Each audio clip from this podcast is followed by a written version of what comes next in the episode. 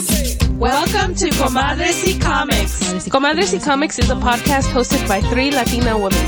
We highlight the Latinx presence in the comic book industry as creators, characters, and fans. Join us as we talk chisme, comics, fandom, and beer. Hello and welcome to a new episode of Comadres y Comics. This is episode 174. We're your hosts. I'm Sarah. I'm Kristen. And I'm Jen. Hey, how's everybody doing? We're on a roll here recording back to back episodes. Isn't that awesome? no, I just want to take a nap. that's that's the truth, honestly. well, I just woke up, so I feel refreshed a little bit. So, what does that feel like? Going to sleep and feeling refreshed? Because I don't think I felt that way in a very long time. I know, right? You know what? I think it's because it's Saturday, so I don't have to be anywhere. So that feels just refreshing in itself. Like uh, when you wake fair. up yeah. and you're like, oh, I gotta get to work, or I'm already 15. I mean, even when you start off, if you're like already 15 minutes late, it just ruins the morning. So I feel like when you wake up after like a good, uh, good like at least four hours sleep, slumber, and then but you wake up to doing nothing, like I don't have to shower. Yeah. I don't have to brush my teeth.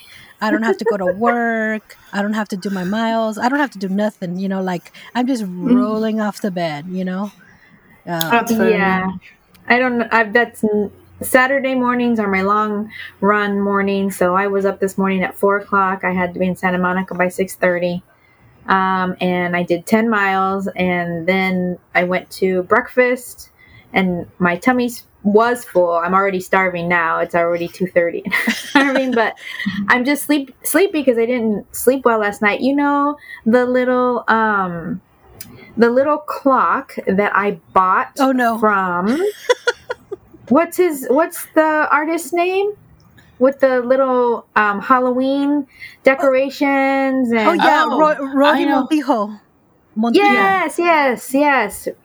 Um it's the cutest clock ever. It's the little um, cat with bat wings. Mm-hmm. Um, and I love it so much. But in the middle of the night, when I wake up to pee or whatever, or I just toss and turn and wake up, all I can hear is that mother effing clock. It's like the fucking telltale heart. I am not kidding. And so then I'm just laying because I slept on slept on the couch last night because I get up early, so I don't want to um, wake up Eddie. But oh my gosh, so I didn't sleep very well last night, and I woke. I just I was already awake, and I just at three forty five, my alarm was supposed to go off at four, and at three forty five, I was like, I'm just gonna get up. Okay, guys, let's have a like a five minute silence to hear the clock. Oh, it's gone. Because oh! I told Eddie it was so so loud during the podcast that I could hear it and it was distracting. And that when you guys listened, you could hear it. Yeah. So we put it in a different room. Oh, yeah. Because I remember, I remember the last episode. I was like, I'm not going to tell her, but I could totally hear it. I'm freaking dead. I don't. I didn't hear anything. Uh, well, no, you know, to be fair, she did tell me, "Can you hear the clock?" And then, and then I focused yeah. on it, and that's I couldn't get it out after that. Yeah. Uh, okay, it's one of those things where if you don't think about it, you don't hear it, but as soon as yeah. you do or you notice it, you can't unhear it. All right, guys, now it's time for Chisme de la Semana, guys. And I have some chisme, which I'm kind of a little disappointed to bring to the podcast because um, what is it? Yeah, I know, right? It's like, oh, I'm building it up so much. Like, what? It, what can it possibly be? Well, uh, apparently, Amy Jo Johnson, the original very first Pink Ranger, will not be returning for Power Rangers 30th anniversary. Uh, Why? I know. I was like, I I love Amy Jo Johnson, and I loved her even more when she was part of the Felicity show, where she yeah. uh, where she played. Um, I forgot who she played. I don't remember who she played, but she slept with Noel. I just remember that. No, she didn't sleep she with Noel. Noel's... No, she slept with oh, the other no, guy. she wasn't Noel's woman. She was yeah, the other guy, the one that Felicity followed in the first place. Yeah, Scott, right. Scott Speedman with uh Ben yeah. Ben Covington. Ben. Yes. Uh-huh. No, I get it. Like I kind of even my brother was like I'm a I'm a Amy Jo Johnson fan. I am definitely on her side. Uh, inst- I hate Felicity. I hate it when she cut her hair, and I was like, "How dare you? How dare you hate Felicity?" But she's like, "If I were Ben, I would choose Amy Jo Johnson over Felicity," and I'm like, "Okay, whatever." but yeah, because Felicity was neurotic. Yes, and that's why I, show. I love that about her. I love how she would go on these rants and then her hands would be all over f- while she was talking. You made me fall in love with you. What? I don't even know you. it was it was hilarious, hilarious. Anyway, I was really looking forward to seeing her in the Power Rangers 30th anniversary, but apparently she's not going to be in it. Um, this she made a mention onto what was happening, but it really doesn't give us much. She, all she did is on Twitter. She said, "For the record, I never said no. I just said yes to what was offered, but other stuff is in store. Looking forward to watching my friends kick ass. So the only ones that are going to be returning, obviously, the Yellow Ranger had a automobile accident. She passed away many years ago. Um, I think it was mm. shortly after yeah. filming The Crow, um, and so. Um, the only ones that are going to be returning are obviously uh, our Black Ranger, uh, and uh, the Red Ranger and the Blue Ranger. Um, of course, we know Tommy just recently um, he committed suicide, which he was the white Power Ranger slash Green Ranger. So um, there, the person that's going to be returning for the Pink Ranger is going to be like the second Power Ranger installation. So the girl who played the Pink Ranger in the second installation of the Power Rangers. So mm-hmm. I mean, they they are bringing back someone. It's just not going to be Amy Jo Johnson which is disappointing. Is this a movie coming out? Yes, or like oh, a okay. show, or like a multi-part show. I thought it was a movie.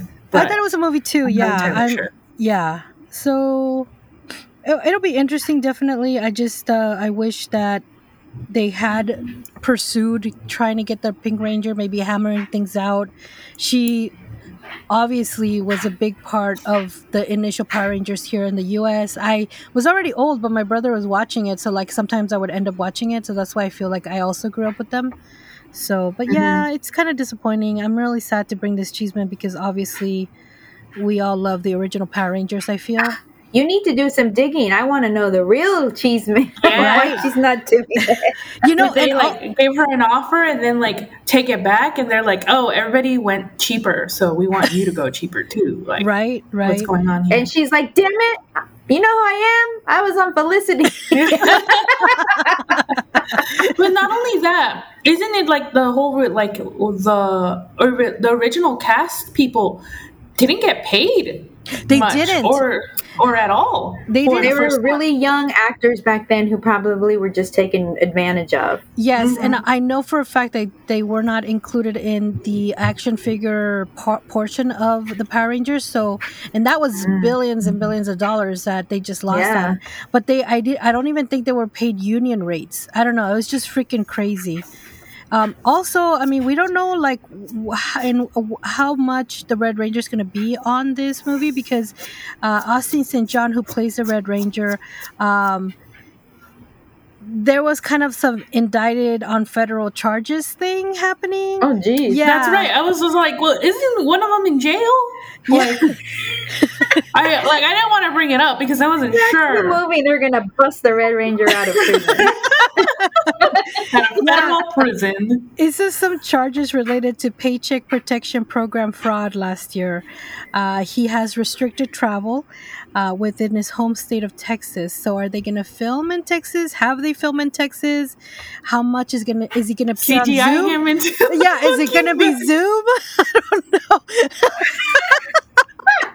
Look, I'm not saying that I would enjoy it, but I would kind of enjoy it. Look, here's the thing. I'm glad that they're like going like all out for like the newer like um uh, Power Rangers franchise stuff.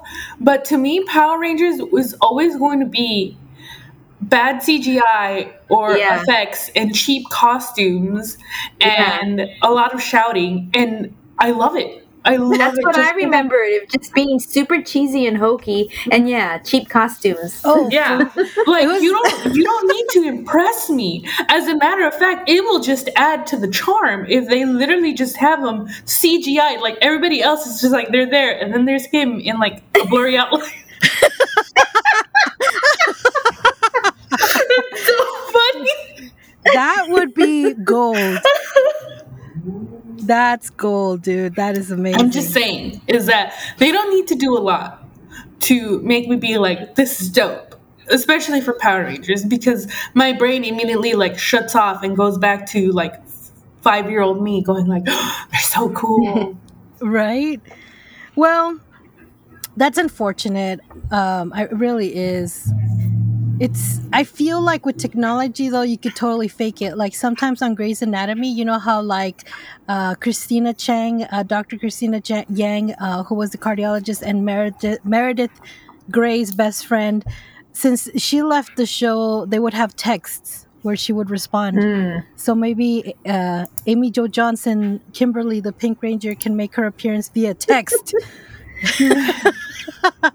oh my yeah, because they're not using her face. They just yeah. you can still use like the identity or whatever because mm-hmm. the identity belongs to them, just yeah. not her face. Right. Or not even her voice, I guess. Yeah. But I don't know. Mm-hmm. I don't know about that because you know in the movie she said about that Weinstein thing, that whole blow up of the Weinstein abuse in Hollywood thing. Um, they used like phone calls to these people that were going to be part of the article but didn't wanted to remain anonymous. And one of them was gwyneth paltrow and they said it was gwyneth and she sounded like gwyneth on the phone but i didn't see her name in the credits. Is it she wanted to remain anonymous and yeah. No no i mean they said it was her in the movie. It sounded like her. They used her name. Uh, is uh-huh. it gwyneth mm-hmm. paltrow? Is that her name uh, I mean, that is the name of an actress. Yeah, I don't know what movie you're talking. about. No, she said Iron was, Man lady. Uh, That's who Gwyneth Paltrow is. Is isn't she the one, the goop person? The she yes. Has, yeah. Okay, so her. She didn't want her name in the article, yet in the movie they said her name. They had her voice likeness via phone call but I, I, don't think she was in the credits. So I don't think she voiced her character in the movie. So I don't know. What movie are you talking about? She said. She said. She said. Yes. Okay. All right. Okay. You said that multiple times, but I didn't realize that's what you were saying. I'm like, what did she freaking say, Sarah? she's, she's freaking out. Like, she's losing me. it's like, what, like, what did you say? She said. Who said? She said yeah, I don't know. I was just as confused as you, Kristen. I was just like, what did she say? what didn't she want to say? I should I should have uh, I should have elaborated. The movie title is She Said. you can you can watch it. I think on HBO Max. I think it's on there. Uh-huh. Yeah, or okay. or, uh, or Peacock. I don't know. Anyway, I don't know what the legalities of using the per, uh, person's likeness as the voice that it sounds like. I don't know, but that's an interesting thing that I should look into. But um, yeah, they could go that route for sure. Like, oh yeah, we got a phone call from Kimberly, the Pink Ranger. anyway, that's my cheese, guys.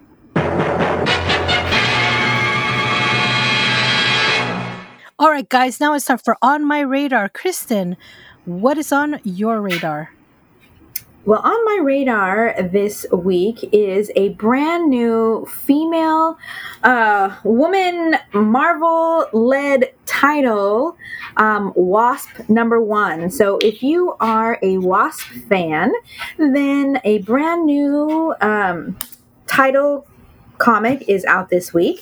And you don't just get one wasp, you get two wasps. You get both Janet and Nadia. So um, I really enjoyed the book. I don't know Janet Van Dyne as Wasp um, because I started reading comics in like 2016. Uh, no, 2014. Um, but around I think 2016 is might have been when Wasp came out, um, and it was Nadia, and um, I don't know the older stuff. Um, but this one was really good. It was a nice introduction to me um, to Janet Van Dyne and um, Nadia is still running um, the uh, science based nonprofit that is, I can't remember what it's called, but um, helping for the young uh, female, uh, young girl scientists to get them into like STEM programming, like Moon Girl and. Um, Ms. Marvel and uh, I'm not. I think actually also Squirrel Girl um, are all involved into um, this uh, organization, and now I can't remember what it's called, but it's an acronym for like girls or or women or whatever. But um, basically, the description of this uh, comic is when an old enemy threatens Janet and her fellow wasp Nadia, seemingly against his will. Uh, the Van Dynes will have to confront the ghosts in their shared history to get to the bottom of the mystery. So, like I said, it was really. Um, good and entertaining. Uh, the writer is Al Ewing. The uh, the inker is uh, Kasia Nie, and the colorist is KJ Diaz. Uh, and number one is just out on in January. What was this last Wednesday? The 18th, 19th, uh, 18th. Uh, so uh, it should still be either available at your LCS or for order. So that's Wasp number one by Marvel. Guess what, guys? Guess what? What time is it? Es la hora de la cerveza. Es la hora de la cervecita. This is my favorite part of the show. yeah. I'm gonna go grab my glass right now. I'm really interested actually uh, to try this. It is a uh, Enegren Brewing Company, and I love, love, love the title of this. It's actually comic related. It's called Valkyrie, and it's a German style amber. Now, Sarah, you rarely buy ambers or reds um, for us to try, so I'm really uh, interested in trying this. It's 6.2 alcohol by volume. Apparently, here it says Enegren Brewing Company brews classic style lagers and ales.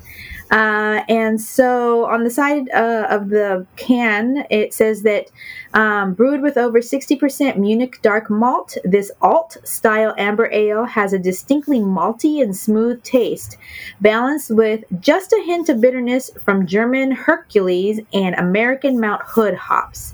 We ferment this beer on the colder side for a clean finish that lets the malt shine through.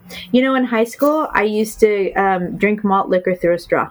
I remember. Because you thought it was fancy. no, because I was told that you get drunk faster when you drink alcohol through a straw. Wait, what? I don't know if it's the science behind that or if it's even true, but my little high school mind was like, cool, pass the straw. I, I, like the, the I like the can art, and on the can it also says "for the glory and power of beer." So I'm I like the can. It's sort of like a checkered uh, kind of wine with uh, like a darker red um, checkered, and then it has the like little lions with the stein of beer, and and a, it reminds yeah. me of the aesthetic that I would find walking into a brew pub in England. Absolutely. Actually, mm. uh, this I chose this one, and it, it's really awesome because it it tells you the serving temperature, and it pairs mm-hmm. well with grilled red meats, barbecue, and Brodsworth. Um, now, I read Brodsworth, and I just I thought to myself, like, what a great beer to drink, kind of in honor of uh, Alpine Village. It was like this really historic landmark in LA located in Torrance that just closed down this weekend. Um, it was known for the home of Oktoberfest every year in October for the whole month of October. I ended up only going twice because the tickets would sell out pretty quickly, but it was mm. so much mm-hmm. fun. They had like a German uh, band, live band with the lead, Lederhausen or whatever they're called, and everybody was drinking Steins, and there was like a line of rows and rows of porta potty, and if you found a clean one, uh, that was like ma- uh, that was like the unicorn like because, you won the lottery? Yeah because basically they were always like super dirty and people had thrown up in them and who knows what kind of liquid was on the floor. Oh. it was a whole kind of like ambiance and everybody was happy and it was just really great and so yeah. they closed it down. I'm not sure because of the cost or if they sold it to a big developer or if it was just not generating money. Uh, but they had like a nice little market where they had all sorts of like European beer inside and these cold meats, like really weird shit, like mm-hmm. even like like blood sausage, like weird mm-hmm. stuff like that. And then they had a restaurant they sold bratwurst and stuff like that. And um, they had da- like a dance um, pista de baile, like a dance floor, where like older people would come and like it looked like something out of the 1970s. Young people too. When Eddie and I first started dating, I drug him to do country line dancing there. I the, and I was in my 30s. The, yeah, the last time I went to that uh, that place to dance, they had a like a goth night, and it was oh. wonderful. I actually ran into uh, like a lot of friends there. Like we were older, and we, like, yeah. I'm like, wow, like I didn't know you heard about this event, and I don't even know how. I may be on Facebook, but I ended up going. We had some beers and we danced, and it was just great time. And that's the last time I went to that place. So yeah, well, the restaurant closed down way before this market that's closed down, and in stages, it's really just seen a demise over the years. Like pre-COVID, there was no that they had already no, stopped doing Oktoberfest. Mm-hmm. Yeah, and I started dating Eddie back in like mm, 2002, and since 2002, I said every October I was going to go, and I never went. So I never was able to experience it. Um, I went to the restaurant like once or twice. I think Jeffrey's Comics had a, uh, a, a nerd trivia night there once to raise money. Uh, and then um, I never experienced the market, which I heard was really cool. Um, I guess as a kid, there were rides and all kinds of like it was a big ordeal mm-hmm. to go. And uh, it's also the Alpine Village um, swap meet is there, mm-hmm. and it said that they weren't going to do that anymore either. That's yeah. sad. They probably like they probably were in decline, and um, um, they just didn't make it through. A lot of businesses just have still haven't ever yeah. recovered through um, uh, COVID nineteen. So um, I would I would pass it by, but I never went there because uh, I think my parents only went there like once with some friends, and my mom was just all like, "Well, this is hedonistic and heathen, so I'll never coming here ever again." really? yeah. That's hilarious. Yeah, it was you know very very strictly Catholic, so she was just like no. yeah, I, I, just thought it was so cool. It was like going, I just I love going to different places and going to their supermarkets or their little markets or mm. liquor stores because you get a feel for like the sense of how the people what they eat and what they think is good or what they think is necessary to have in their household. So mm-hmm. um, Eddie used to like their goulash. I remember that from the restaurant. Oh, see, I, I, forgot why we were talking about this. I'm like, oh, oh yeah, yeah, let me open the beer. yeah, anyway, anyway, the, I want to raise this beer in a toast to even just seeing the outside of Alpine Village was a treat. It looked like an Alpine village. Yeah. The architecture mm-hmm. was so mm-hmm. cool. And if you got a chance to do Oktoberfest, then cheers to you. And if you got a chance to go have a, a, a meal at the restaurant or maybe just buy that blood sausage in the market, cheers to you guys. cheers to um, Alpine Village, who made good memories and was part of uh, one of the great destinations in Torrance, California. Salud, guys. Salud. Cheers. Oh, this is really so good. So it to serve in a stein, but yes. I don't have a stein. I'm just using the same glass beer that I've been using for every single episode that we do of this. it's very dark. Yes, yes. definitely um, amber in mm. color. Mm-hmm. Um, very, very malty. I can kind of taste like a caramelly flavor. Yes, yes. Um, I like it a lot. I did too. I'm really surprised. Mm-hmm. Um, like you said, I don't buy these very often. I, like I said, the can uh, colors were very striking to me. Gold, um, some kind of like eggshell, and then the reds, the deep like, burgundy reds, and it, it just it looks really elegant and yeah. Um, and then I thought, you know, I always buy IPAs or double IPAs, and I'm like, I really want to mix it up and have all sorts of different ones. So this time I spoke, and this one was German styled amber. So I was like, this is perfect. This mm-hmm. is this is perfect to kind of um, have a different taste to, to our palates, and you know, like not just the same over and over again. So we have, I think, tried some from this brewery before. Um, oh, really? But I can't remember what. I, I, the can art is similar but different colors. The mm. other one had uh, coriander, I remember, and it was like a summer, a summer oh, wow. can. Yes, but um, I'm really liking this. I like you said, the maltiness. It almost the maltiness almost kind of mimics like a chocolatey mm-hmm, consistency, mm-hmm. like a kind of like or like a like a smoky flavor. Yes, definitely. Unless that's something else that I'm tasting, but either way, I'm I'm liking this. It's like it's pretty dark, but when you hold it up to the light, you can see that it is like a, a, a like dark red, um, mm-hmm. uh, and you can kind of see a little bit to it. Um, uh, pretty fizzy, and it's. I don't want to say it's like a watered down um, uh, porter because they kind of do taste differently and it doesn't taste watered down. I think it tastes exactly as what an amber should taste like, mm-hmm. um, um, which is like light, flavorful, because uh, it's not, it doesn't sit super heavy on the tongue either. Um, uh, yeah. It's, it's got a good taste. I'm liking it. Yeah, and I think the reason it doesn't sit too heavy is because it is paired with like red meats and barbecue. So that's pretty yeah, cool. That makes sense. I like when they tell you that because sometimes you want to have beer with your meal and it just sits too heavy. So I think them having that useful information on the side of the can is great. And I'm really loving the taste. All it needs to say if you don't want it to sit heavy is not IPA. yeah. Stop drinking IPA. Easy. so are we ready to actually rate the beer? Yeah. Yes. So our rating scale is a seven point scale. I had to do math in my head very quickly. Um, zero out of uh, it's actually a five point scale, but a zero out of five is a flaccid. A one out of five is very unsatisfied. A two out of five is unsatisfied. A three out of five is whatever, neutral. Uh, four out of five is satisfied, and a five out of five very satisfied. But if we go off the charts, six out of five, it's Super Saiyan. So, Sarah, what do you rate this beer?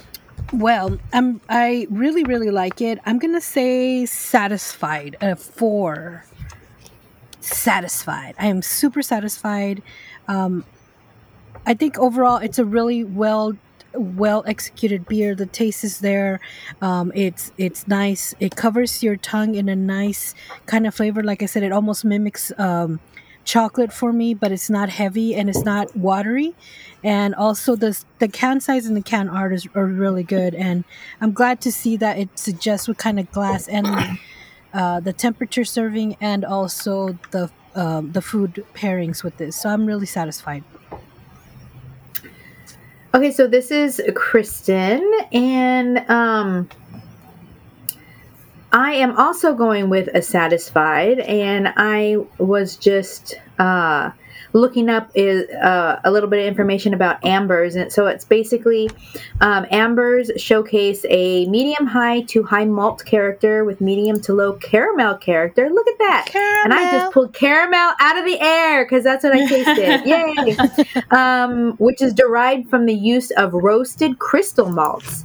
Um, but this is not just uh, an amber, it's a German style amber. So I was really interested to know what that meant. Um, so uh, I it says what makes German style beer different. One main difference between typical American beer and German beer is the alcohol content. Uh, alcohol content from our German beer ranges between 4.5 and 5.5, but interestingly enough, it can get as high as 16%. Wow. Uh, and this one is a 6.2, which is pretty high, I would say, for an amber and reds that I usually drink here um, are usually in the 5 range. So I noticed that.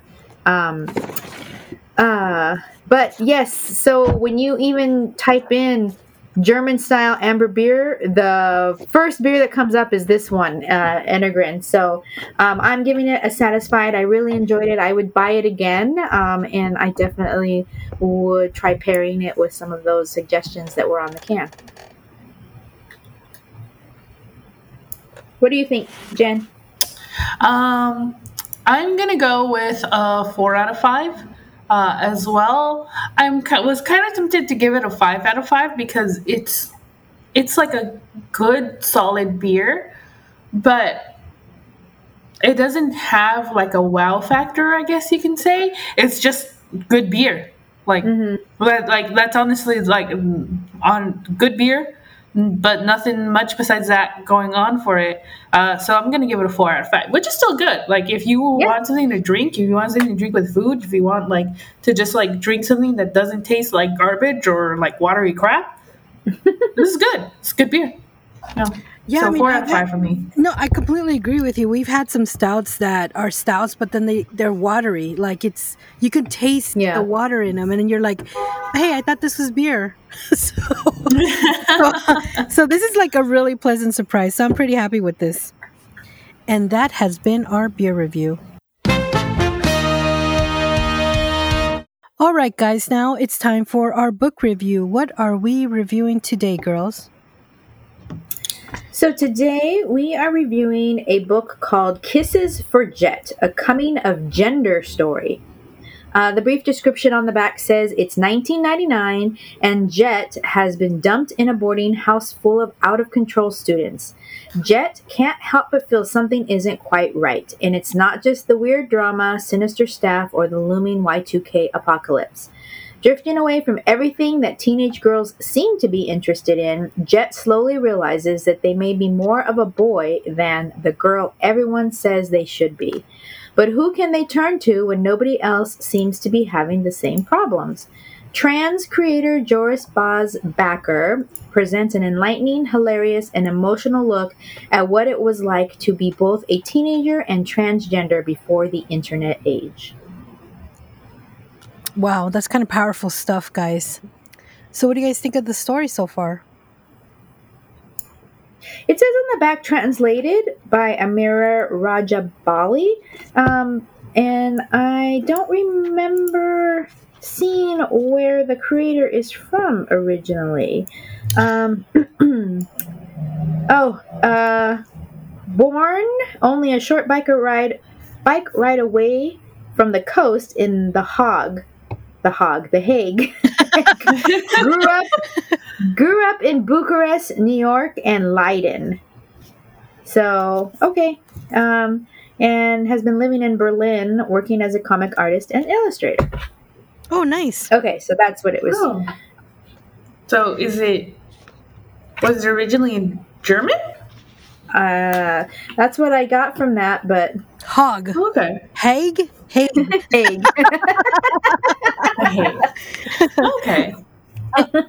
well, first of all, I'll go ahead and start. Um, I really love kind of reading this because it it reminded me of high school because of the whole like Nirvana kind of smashing com- pumpkins references uh, yeah. the the uh, the brand new technology of cell phones. I know the kids were so like flabbergasted and in awe that they could talk to each other on cell phones. Um, it's so funny because i do have memories of 1999 because i was six years old. I have memories of when I was like four or five years old. So, mm. uh, like around 1990, 1998, like 97, 98 still. Anything before that, though, no fucking idea. And even then, my perspective of that time was very much a child's perspective. So, there are some things that, and of course, um, um my parents would sometimes like pay the oldest kid in the neighborhood to watch over us. And of course they were the ones who were into like stuff like the smashing pumpkins and stuff like that so it's so funny because like I it, that stuff like I knew about it and then I later got into it later on in the early like 2000s but I know that the height of them was around the 90s but the way mm-hmm. that I mm-hmm. had looked at them around this time was that was what the older cooler teenagers were listening to mm-hmm, mm-hmm. so I listened to it too oh That's yeah I mean absolutely I you know the art is a little bit different from i mean it, it's definitely its own style. It's in like three colors like almost like a, a, a um it kind of not turquoise what would you call it like aquamarine color with black and yeah. white tones.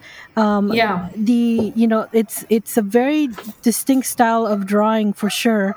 Um one of the things I really liked about this art was the the kind of like the uncensored portions of the story where like when she is flushing down her tampon down the toilet and we see like this is okay so this basic picture of of kind of the turquoise background and then the plumbing how you see the um, tampon go down the pipe into the bigger pipe that goes into the street and then there's roots right next to it mm-hmm. from a mm-hmm. tree i'm like oh my god you just drew my nightmare like ser- like seriously like my biggest nightmare is plumbing problems um, and that is actually the exact issue i'm having right now is the the roots into the pipe that are growing between yeah. the the between the um the seams of it but um also the other striking image was, and then there's actually no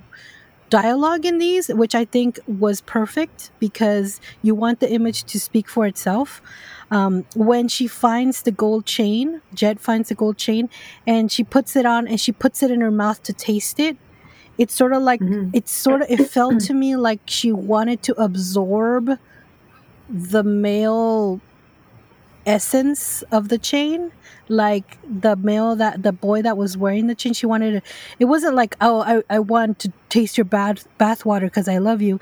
It's more like a i want to absorb those male hormones or male you know i want to be a boy i want to be you. Yeah, yeah. yes exactly. Yeah. i thought that was amazing. And then another of the imagery that i thought was really striking when when she's trying to pee standing up Mm-hmm. And yeah. that was just like I try to do that too, so I kind of know how that feels. So I was just like, I've never tried to do that. Oh, I totally did. You standing I, up? Yes. Uh huh. Yeah, like uh, kind of like using your fingers to kind of guide the stream into the toilet.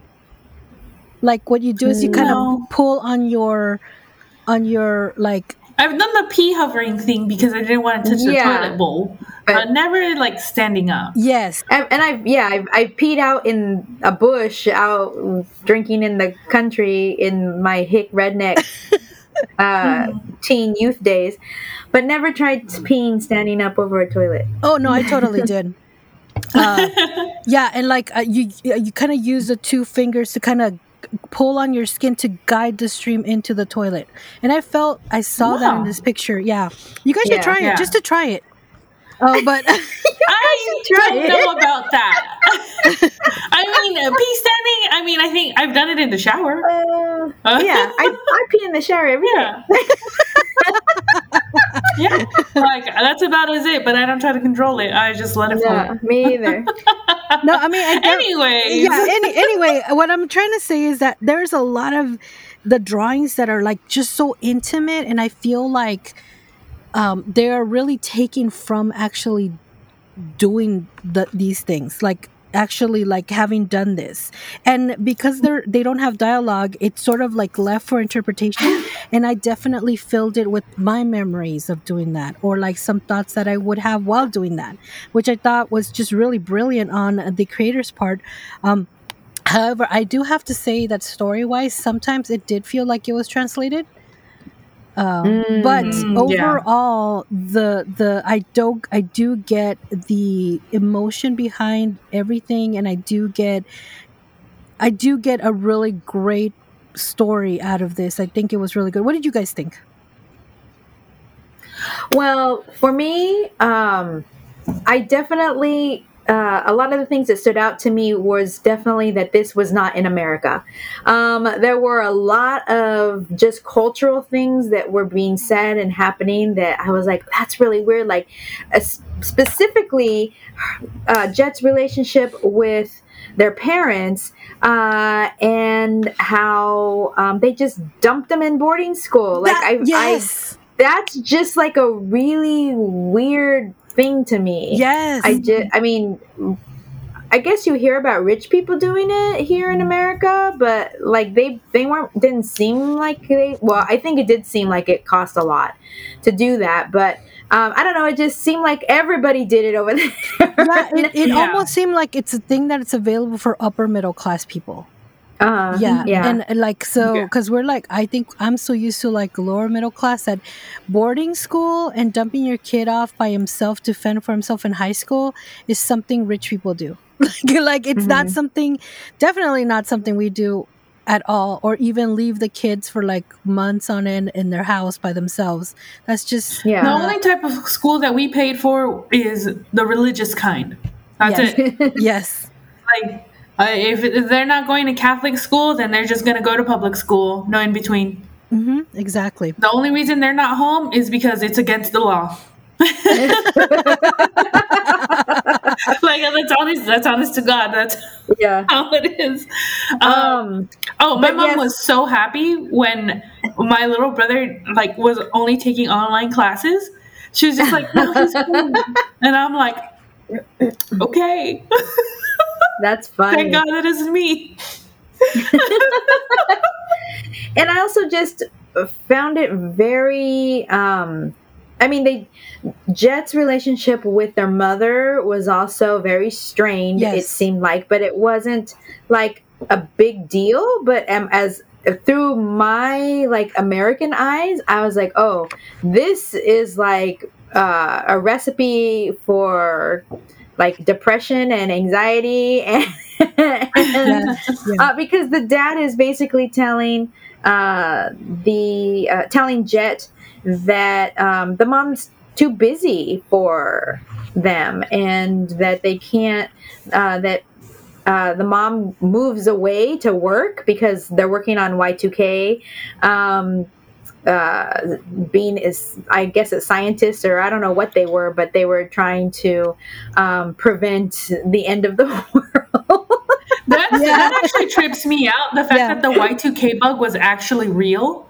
Like, yeah. Oh, yeah. I like for so long, like everybody was like, "Oh, it's not real; it's a hoax or whatever." But then everybody, like all the tech people, all the time, like, "No, it was real, and we were working yeah. really, really hard to prevent it." And I was just all like, oh, that's kind of terrifying. So, do you guys? It's remember, in the past now. Yeah. Do you guys remember the the very first part of uh, COVID where like there were lines at the market, shelves yes. were were you know like they didn't have any stock stuff or anything like that. That's kind of how Y2K was. Like yep. all the there was no water anywhere. anywhere. Yeah, I remember. Yeah, the uh, no my water. my best friend's mom. I was living. No, I was living uh, out on our own. We were living on our own at the time, but she filled her bathtub with water because it was a real fear that people had that all the computers were going to set themselves back to zero zero zero zero mm-hmm. once it hit to 1999, and then that was going to just render all computer programming useless mm-hmm. because the computer wasn't going to be able to compute that or yeah, understand yeah, that. exactly. And so and so that meant that all the the power grids were going to go down all the water systems were going to go down and just crazy stuff. That is definitely where i remember yes. um, and we see it in the book and i thought it was actually super uh, funny. Um, but where i remember um, what do they call them the uh, the the prep people, the prep preppers. Yes. The oh, uh, those um, the doomsday people. The, the doomsday preppers. Yeah, yes, thank you. Like, That's oh. where I oh. remember that starting, and people started hoarding shit. Yes. Yep. Um, in preparation, and uh, we had an actual New Year's Eve party, I remember. Nothing happened. no, nothing happened. That's the funny thing. I remember that. I, rem- I remember trying to stay up because I wanted to see all the computers go down, but yeah. I couldn't because I. I was six years old, and so I like fell asleep like around like 8 p.m. and I just woke up the next day and I was just all like, Does the TV still work? And my mom was just like, What the fuck are you talking about? I'm like, oh. Yeah, no, it was. My it parents was, were completely unaware. They didn't. They didn't know what. I, everything I knew about Y two K was from preschool. Yeah. and what other kids were saying. So I thought like Y2K was like an actual like bug inside of computers or something that was just gonna eat them. Oh, oh okay. Yeah, because that's how, as a child, that's like when yeah. people said that, I I didn't understand coding. I didn't understand anything. Yeah. I thought there was like a literal bug that was just preparing like I'm gonna eat all the computers. But I'll wait until midnight. Yeah, uh, I will 19, wait until midnight. December 1999. Yeah, because he didn't want to be rude. That makes sense. That makes he sense. want to be rude. Yes, he doesn't want to be rude. He's not going to be early. He's not going to be late. this is how I was as a child, okay? oh my gosh, that's hilarious. I was incredibly polite. uh so um so Jet, I really you can feel, regardless if there's some weird translation um, bumps in the story, you can really feel that the creator really put a lot of their own. Uh, experiences and emotions and feelings into this story. Um, seeing the scenes and the panels where Jet just goes and hides under the blanket um multiple times. The the part where they go into the um the uh the not the dresser, what's it called? The standing um vanity not vanity what is it called the armoire thing that you hang armoire there you go where you hang your clothes in and just just wants to be away and um where they are describing how they just feel so inadequate because all these people looking at them, all they can feel is that these expectations that these other teenagers are having of them. Um, and I can only imagine what that what I mean when you're a teenager you think everything the world revolves around you and that everyone's talking about you and and every, every all the bad shit that's happening is your fault so I can only imagine how um, somebody going through this kind of gender identity um, situation would feel as a teenager. Um, and I really think that uh, the creator does a really good job of portraying that. Uh, in the dialogue, but also just in, like you pointed out, all the panels that don't have any dialog mm-hmm. Mm-hmm. Yeah, definitely. Yeah, I felt that too, like the binding of her breasts. Um, mm-hmm. uh, oh, one of the things that was really striking to me, and I mean, this is kind of it, it kind of surpasses dialogue and any thought bubbles or any narration. Um, like when she cut and basically made a collage of her face, but, but a Kurt Cobain's body, and I thought mm-hmm. that was really significant. So yeah, just really, mm-hmm. um, there's a lot of heart I think in the story. That's what I'm trying to say. There is, yeah, and I there is a lot of there's like the feeling of dysphoria or gender mm-hmm. dysphoria, um, the kind of the misgendering as well. And even though she, uh, at the time they don't know that it's misgendering, um, uh, it's yeah, it it is a very poignant book, and I think one that captures really well that kind of transition or that kind of becoming aware of I am not who society perceives me to be right now. And even mm-hmm. that opening quote in the book was was really really good. I I really liked it. Um, uh, it was, "Do you know the feeling when you're visiting somewhere and you want to go home?" That feeling all the time, the whole day, uninterrupted, and about your own body. Mm-hmm. By Danielle Wagemaker's Fading Gender. So, and it's, I don't think it's something that I can feel sympathy for but it's not something that I can ever understand. But yeah. this is as close to as understanding as I can ever get. And mm-hmm. my heart goes out to anybody who is going through this transition or becoming aware of this transition. Mm-hmm. Because that feeling of not belonging in your own body is it's something that's that's disheartening and but once you do accept who you are it's so liberating and we see that towards the end of the book when jet realizes who he is and who he's who he's going to be turning into. So i think my biggest critique of the book is that I wish that it were a bit longer because I feel that there were big pieces of the story that were missing. Like I turned the page and all of a sudden the best friend is like, "Hey, let's take you to counseling because I know that you want to be a boy." Yes. I'm like, "Where did mm. this come from?" like, and then you turn it, you know. and then you turn the page and the parents have already accepted it and are going to their coming out birthday party. Yeah. I'm like, "What happened? I want to know the down and dirty like when you came out out to your parents or you're like, hey, this is my, like we did, we missed all that. And yeah. I really think that, um, that the, and I guess that when you look at it, um, you know, this is about the individual and how they're dealing with it and everything. But I really want to know yeah. how the progression of that those two storylines in here, how we got there. Um, mm-hmm. So I, I, I, definitely felt a little bit of disconnect in the stories. Mm-hmm. I also yes. wonder if it's like an out of country thing because the way that they got testosterone and everything mm. looked really easy when I know like there was a there's a lot to this day there's still a lot of hoops you have to go through if you're not mm. living in like California or one of the other states that's like pretty like liberal about um uh trans uh transgender transitioning mm. um uh, it's really really really hard to get testosterone or get your testosterone shots because you need like a psych eval you need like um, um other stuff. And it, and this is just getting if you want to like fully like transition and like yeah. either like chop it off or get like the um, uh, the cosmetic surgery um uh, you have to have an approval from a therapist that mm-hmm. you're not like that you're not crazy or whatever. And we we see a little bit of that. They do have an eval um uh,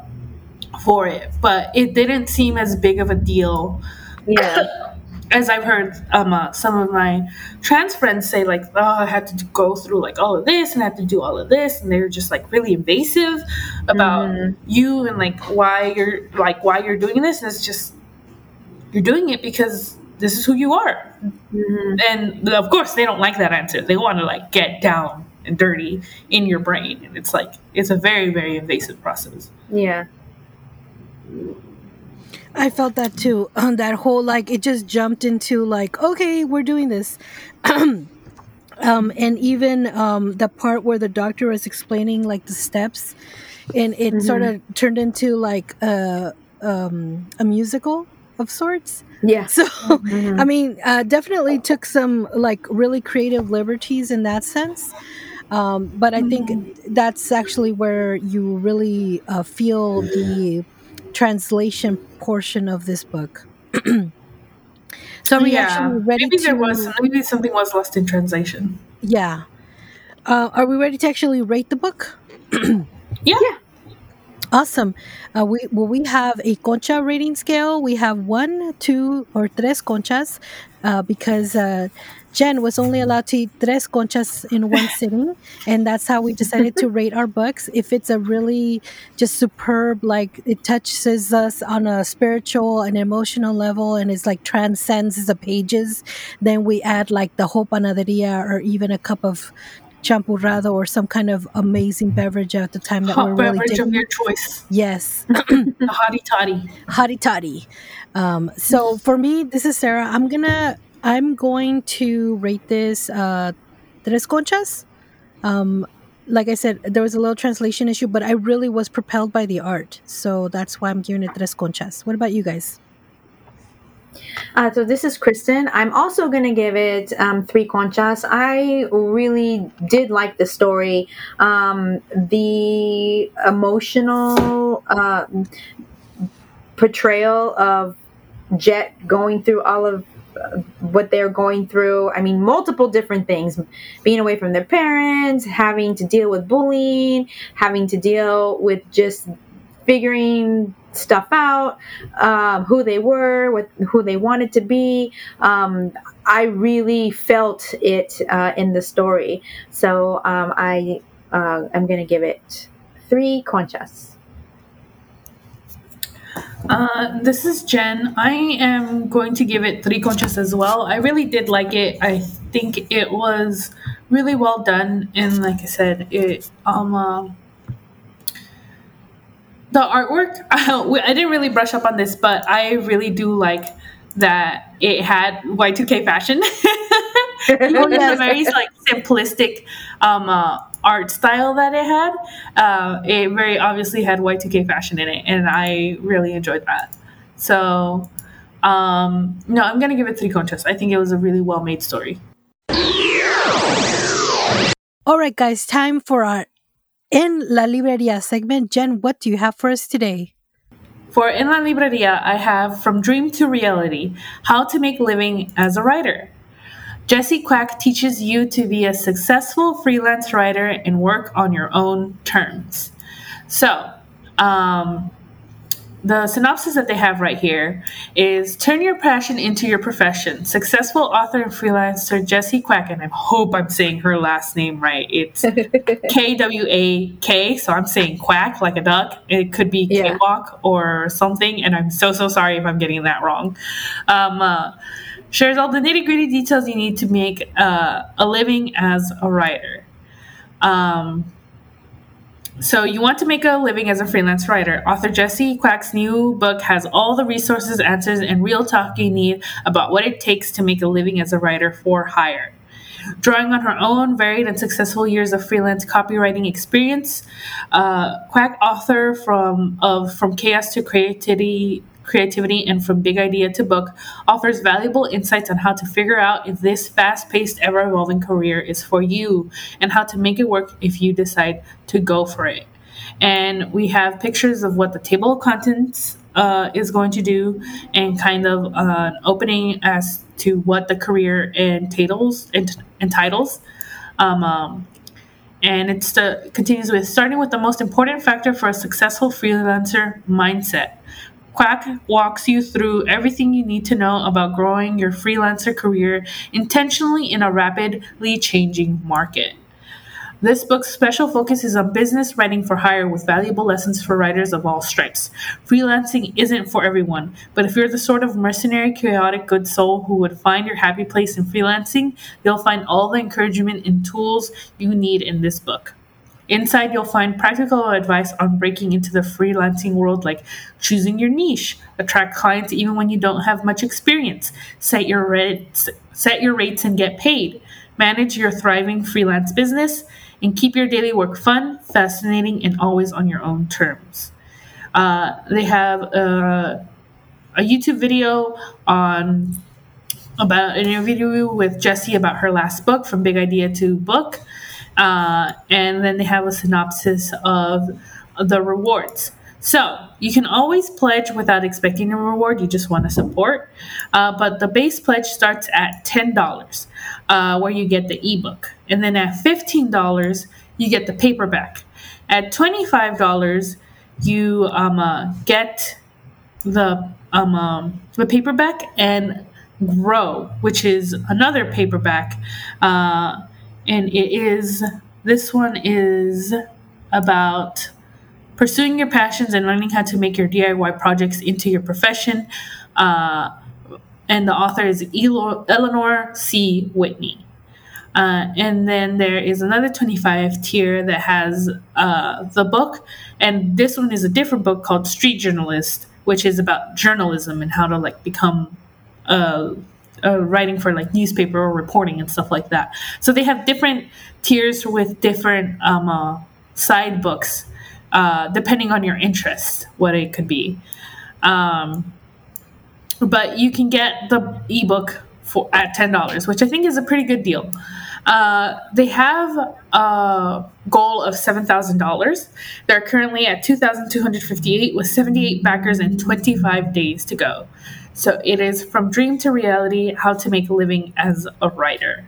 And I think this is uh, I think this is good. I mean, I think we know a lot of people uh, who want to either like I think it's good if you want to like be a freelancer. I think working within your niche and finding out what your niche is and what you're good at and what to do when you think you don't have a lot of experience. But trust me when I say you probably do. Um, uh, even now thinking about it, I have a shit ton of experience, uh, and I've only like really started thinking of it as experience. Um, uh, now that I'm gonna be turning like 30 next year. Oh, whoa. Yeah. yeah. Um, but I do like I do have a lot of experience. I do have a lot of writing experience. I just never thought of it as experience, and then mm-hmm. that could be applied to a lot of things. I think in freelancing. So I think this book is also just generally a good thing for if you want to join the freelancing world in whatever endeavors. But I think also like, do you want to learn how to professionally write as a professional? Because you want to be courteous you want to be um, uh, you want taken to like seriously. clients yeah and you want to be taken seriously i think this is a good book either way even for non-writers as well because i mean at some point you're gonna have to learn baby you're gonna have to oh my god um, so uh, check it out. It's on Kickstarter. From dream to reality. It is under um, uh, the makers or of the of this project is Microcosm Publishing. So I'm pretty sure they probably have a pre-order or something on their website as well. Uh, but on Kickstarter, it is from dream to reality: how to make a living as a writer. I love it. You know, even if you just want to have a hobby of writing, let's say like. I mean, I did not know, but there's a certain uh, type of format you have to submit like comic book strips in and then mm-hmm. and then of course we read plays when we were in high school kind of thing so that's a totally different format. So it's really i think it's really useful to actually learn about this so thank you for bringing that up jen. All right guys now it's time for juntos y fuertes. Kristen what do you have for us today well, today on uh, Juntos y Fuertes, which is our um, segment where we highlight um, programs or organizations that um, of of great projects um, that are generally made by members of marginalized groups. Um, today, I have something that I saw on TV, and then I started to um, to investigate and do a little research and came up with what this is. So the other day I was watching TV, and for whatever reason, on one of the um, channels, I always end up getting sucked into Shark Tank.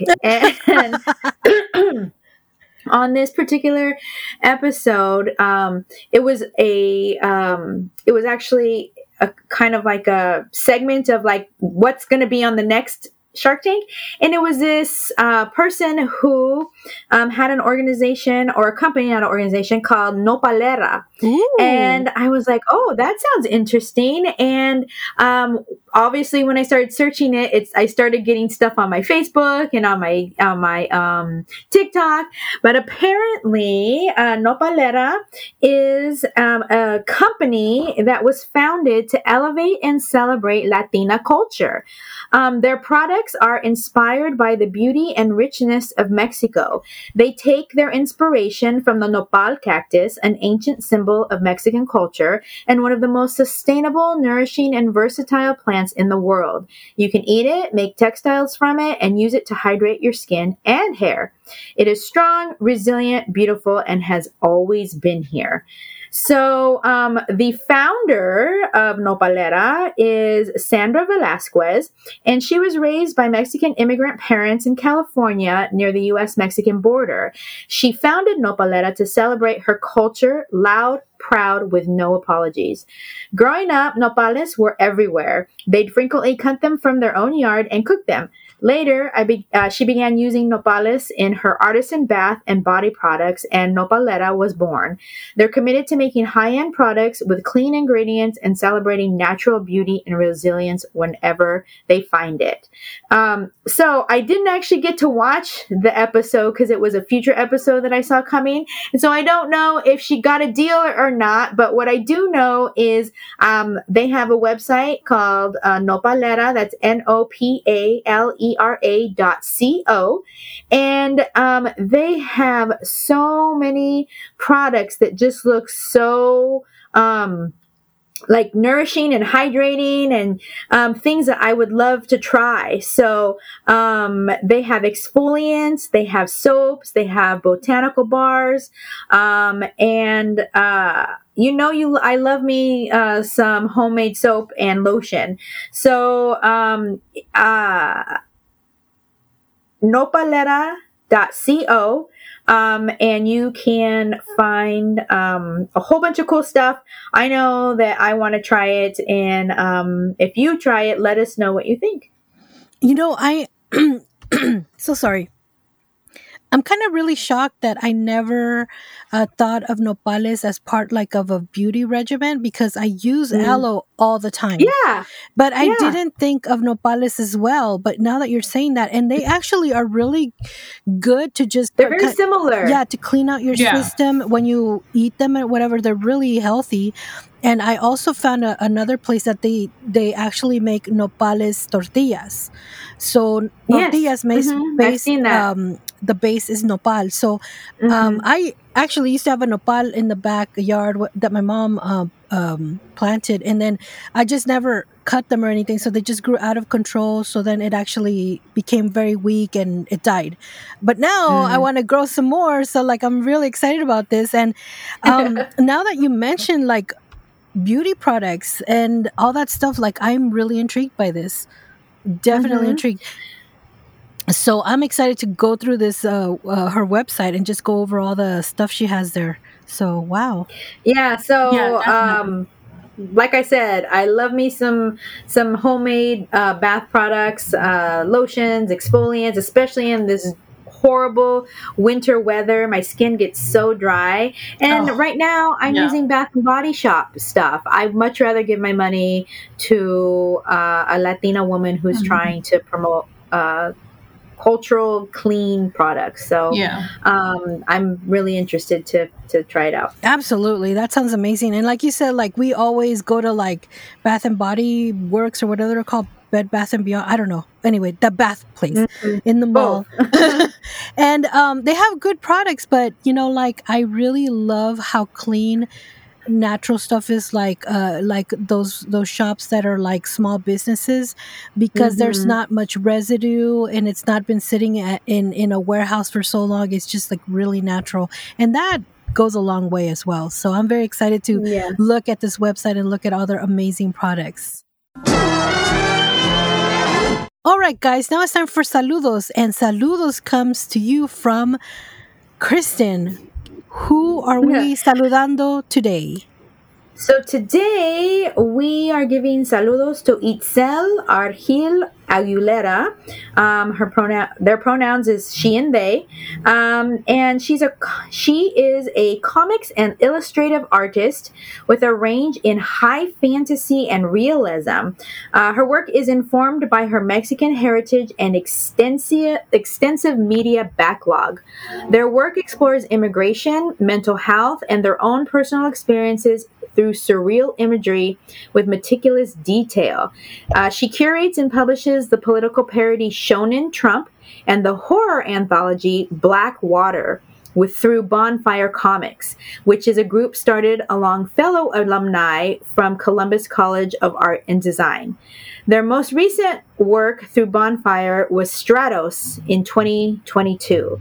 Um, the uh, Itzel's website is that Juan artist. So T H A T J U A N A R T I S T dot com.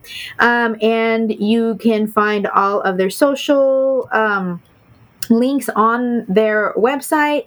Um, their uh, they have their Instagram on there, but the Instagram is no longer. It used to it used to be that one artist, but now it is J Art. Um, so J I T Z E L A R T. And when you go to their website, I'm sorry, to their Instagram, um, their art is just very beautiful and very surreal. And um, the imagery definitely uh, does uh, come through um, just with that style. Um, and then for Bonfire Comics, you can go to Bonfire. Um, oh, wait, wait. Through Bonfire Comics, it's Bonfire. Um, what is the website? Um, cartooncrossroadcolumbus.org um, and they uh, release theme themed comic anthologies featuring local and international talent.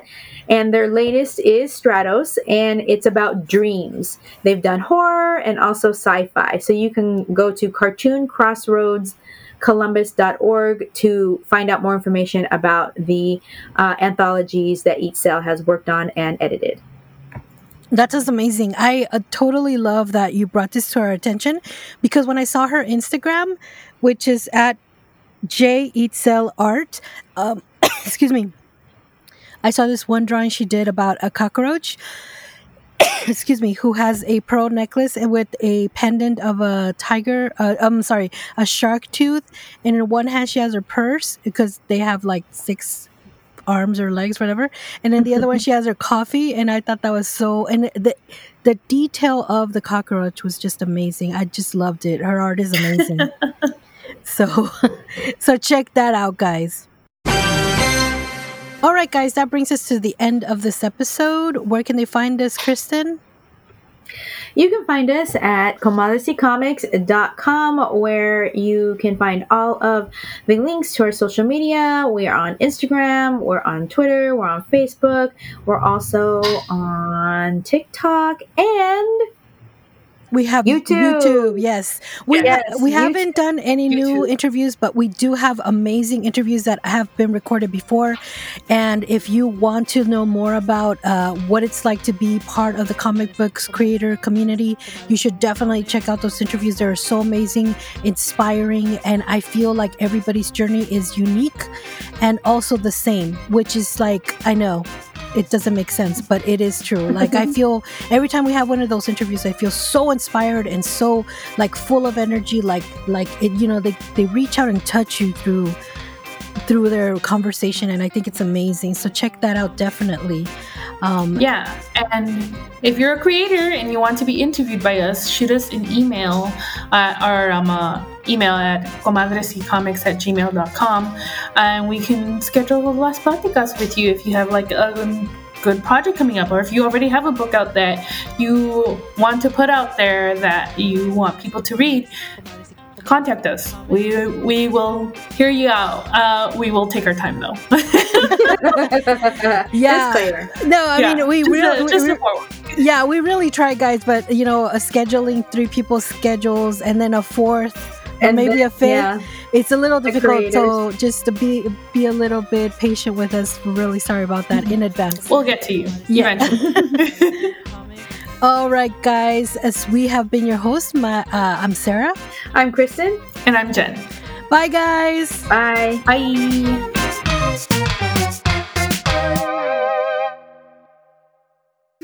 And that's on Period Network.